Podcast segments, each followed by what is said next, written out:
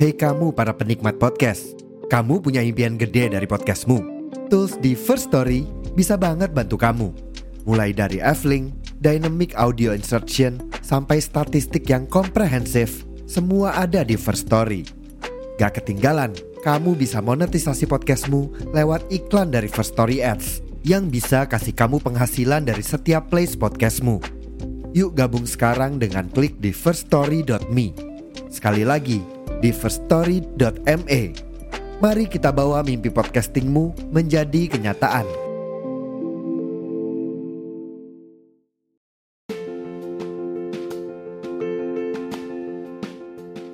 Buat yang penasaran, aku bikin podcast pakai aplikasi apa?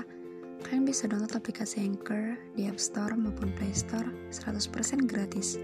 Selain gampang dan mudah banget, Anchor juga sudah menyediakan semua kebutuhan untuk membuat podcast kamu, termasuk untuk mendistribusikan podcast kamu ke Spotify dan platform lainnya. Jadi, tunggu apa lagi? Yuk download Anchor sekarang dan bikin podcastmu sendiri.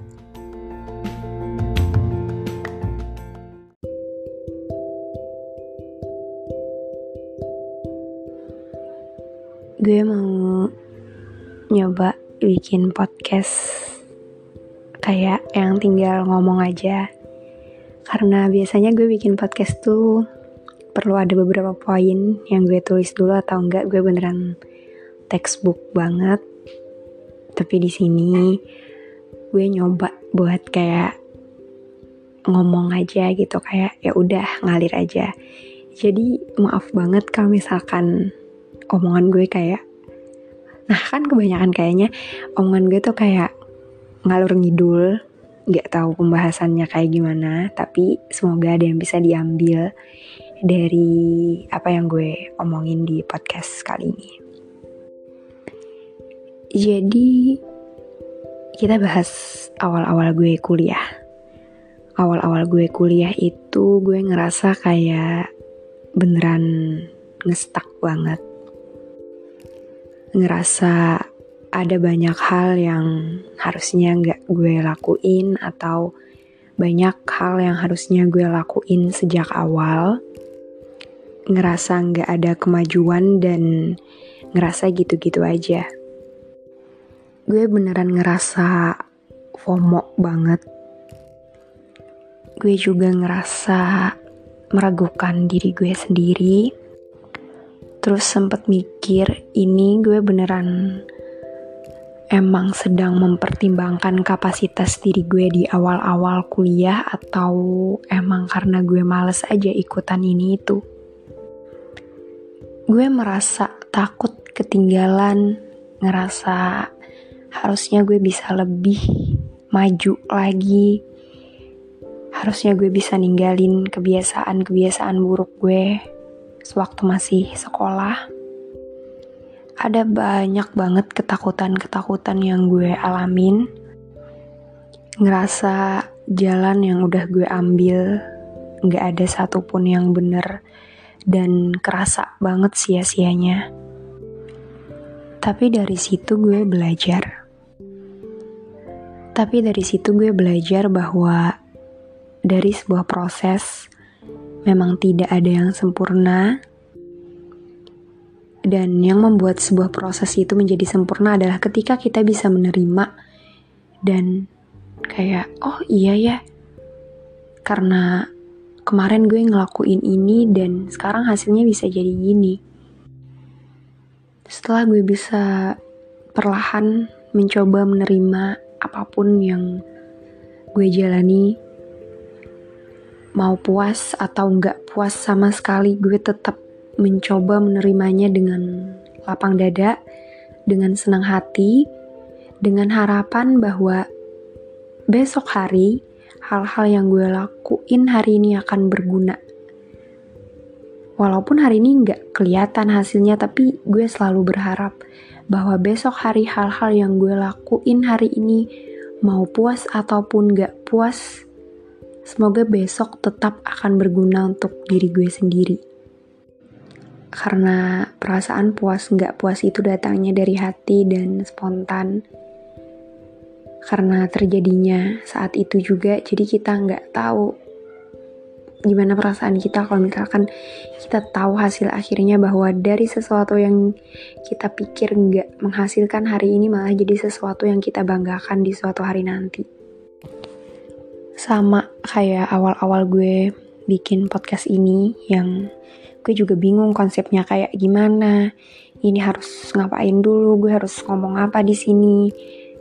Terus gue juga harus bahas apa? Karena gue beneran buta arah banget waktu itu. Cuman karena gue perlu tempat untuk cerita. Jadi gue bikin konsep yang sejalan sama keperluan gue sama yang gue mau. Dan terciptalah cerita Melody dari cerita Melody ada banyak banget orang yang cerita di lewat email gue yang mungkin ada beberapa yang belum gue respon sama sama sekali tapi gue mencoba untuk merespon semuanya satu-satu berharap cerita Melody bisa dijadikan rumah oleh banyak orang. Satu hal yang mungkin harus dipahami bahwa mungkin semua orang mencari kesempurnaan, tapi kesempurnaan kesempurnaan itu nggak akan pernah bisa dicapai tanpa melalui proses. Waktu itu gue pernah UTS dan di sana posisinya gue emang udah belajar udah ngulang-ngulang materi yang dosen kasih dari awal sampai menjelang UTS udah nyoba nginget-nginget juga dan di sana gue berharap banget gue bisa jawab paling gak 80% dari soal yang dosen gue kasih tapi pada saat lembar jawaban udah dibagikan waktu udah berjalan buat ngerjain UTS-nya hal-hal yang gue inget malah cuman 50% dari materi.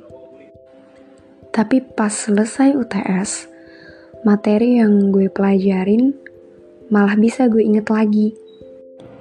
Di situ gue ngerasa kecewa banget, ngerasa harusnya gue bisa lebih, ngerasa harusnya gue bisa nulis semua materi yang udah gue hafal, yang udah gue inget.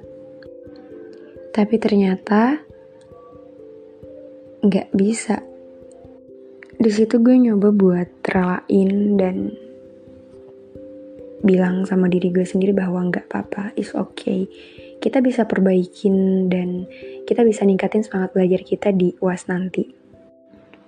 Sadar bahwa segala hal yang kita rencanain dengan matang sekalipun yang udah kita persiapin dengan sebaik mungkin ternyata juga bisa mengalami kegagalan. dari sana gue nyoba buat ngubah pemikiran gue bahwa nggak apa-apa nggak apa-apa dalam proses itu terjadi sesuatu yang mungkin tidak kita inginkan mungkin terkesan mengecewakan mungkin terkesan bikin kita kayak kenapa ya? Kenapa kok bisa gini padahal udah disiapin dengan matang?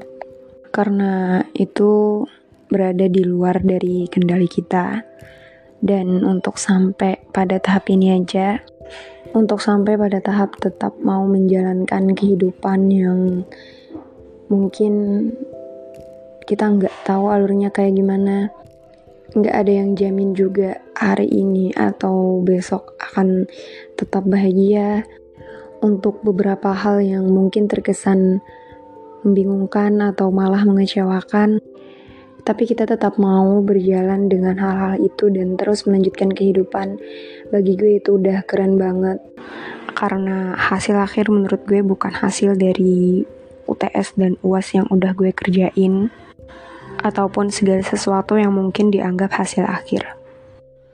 Tapi hasil akhir menurut gue adalah segala hal yang tetap bisa kita terima walaupun yang kita dapat bukan sesuai kemauan kita atau malah hal-hal yang gak kita duga akan seperti itu akhirnya. Hasil akhir, menurut gue adalah tentang penerimaan, juga tentang memaafkan segala sesuatu yang kurang dan mencoba berdamai dengan hal-hal yang membebani pikiran. Jadi, kalau lo masih bisa terus berjalan melanjutkan kehidupan dengan hasil-hasil yang dirasa nggak memuaskan, mengecewakan, dan segala hasil yang dianggap harusnya bisa lebih dari ini, tapi lo tetap mau berusaha bertahan dengan segala ketidakpastian dan berbagai kemungkinan yang nanti akan lo hadapin lagi. berarti hasil akhir lo udah berhasil. Lo udah dapet paling gak satu alasan untuk tetap bertahan hidup di saat lo punya seribu alasan buat mengakhiri segalanya.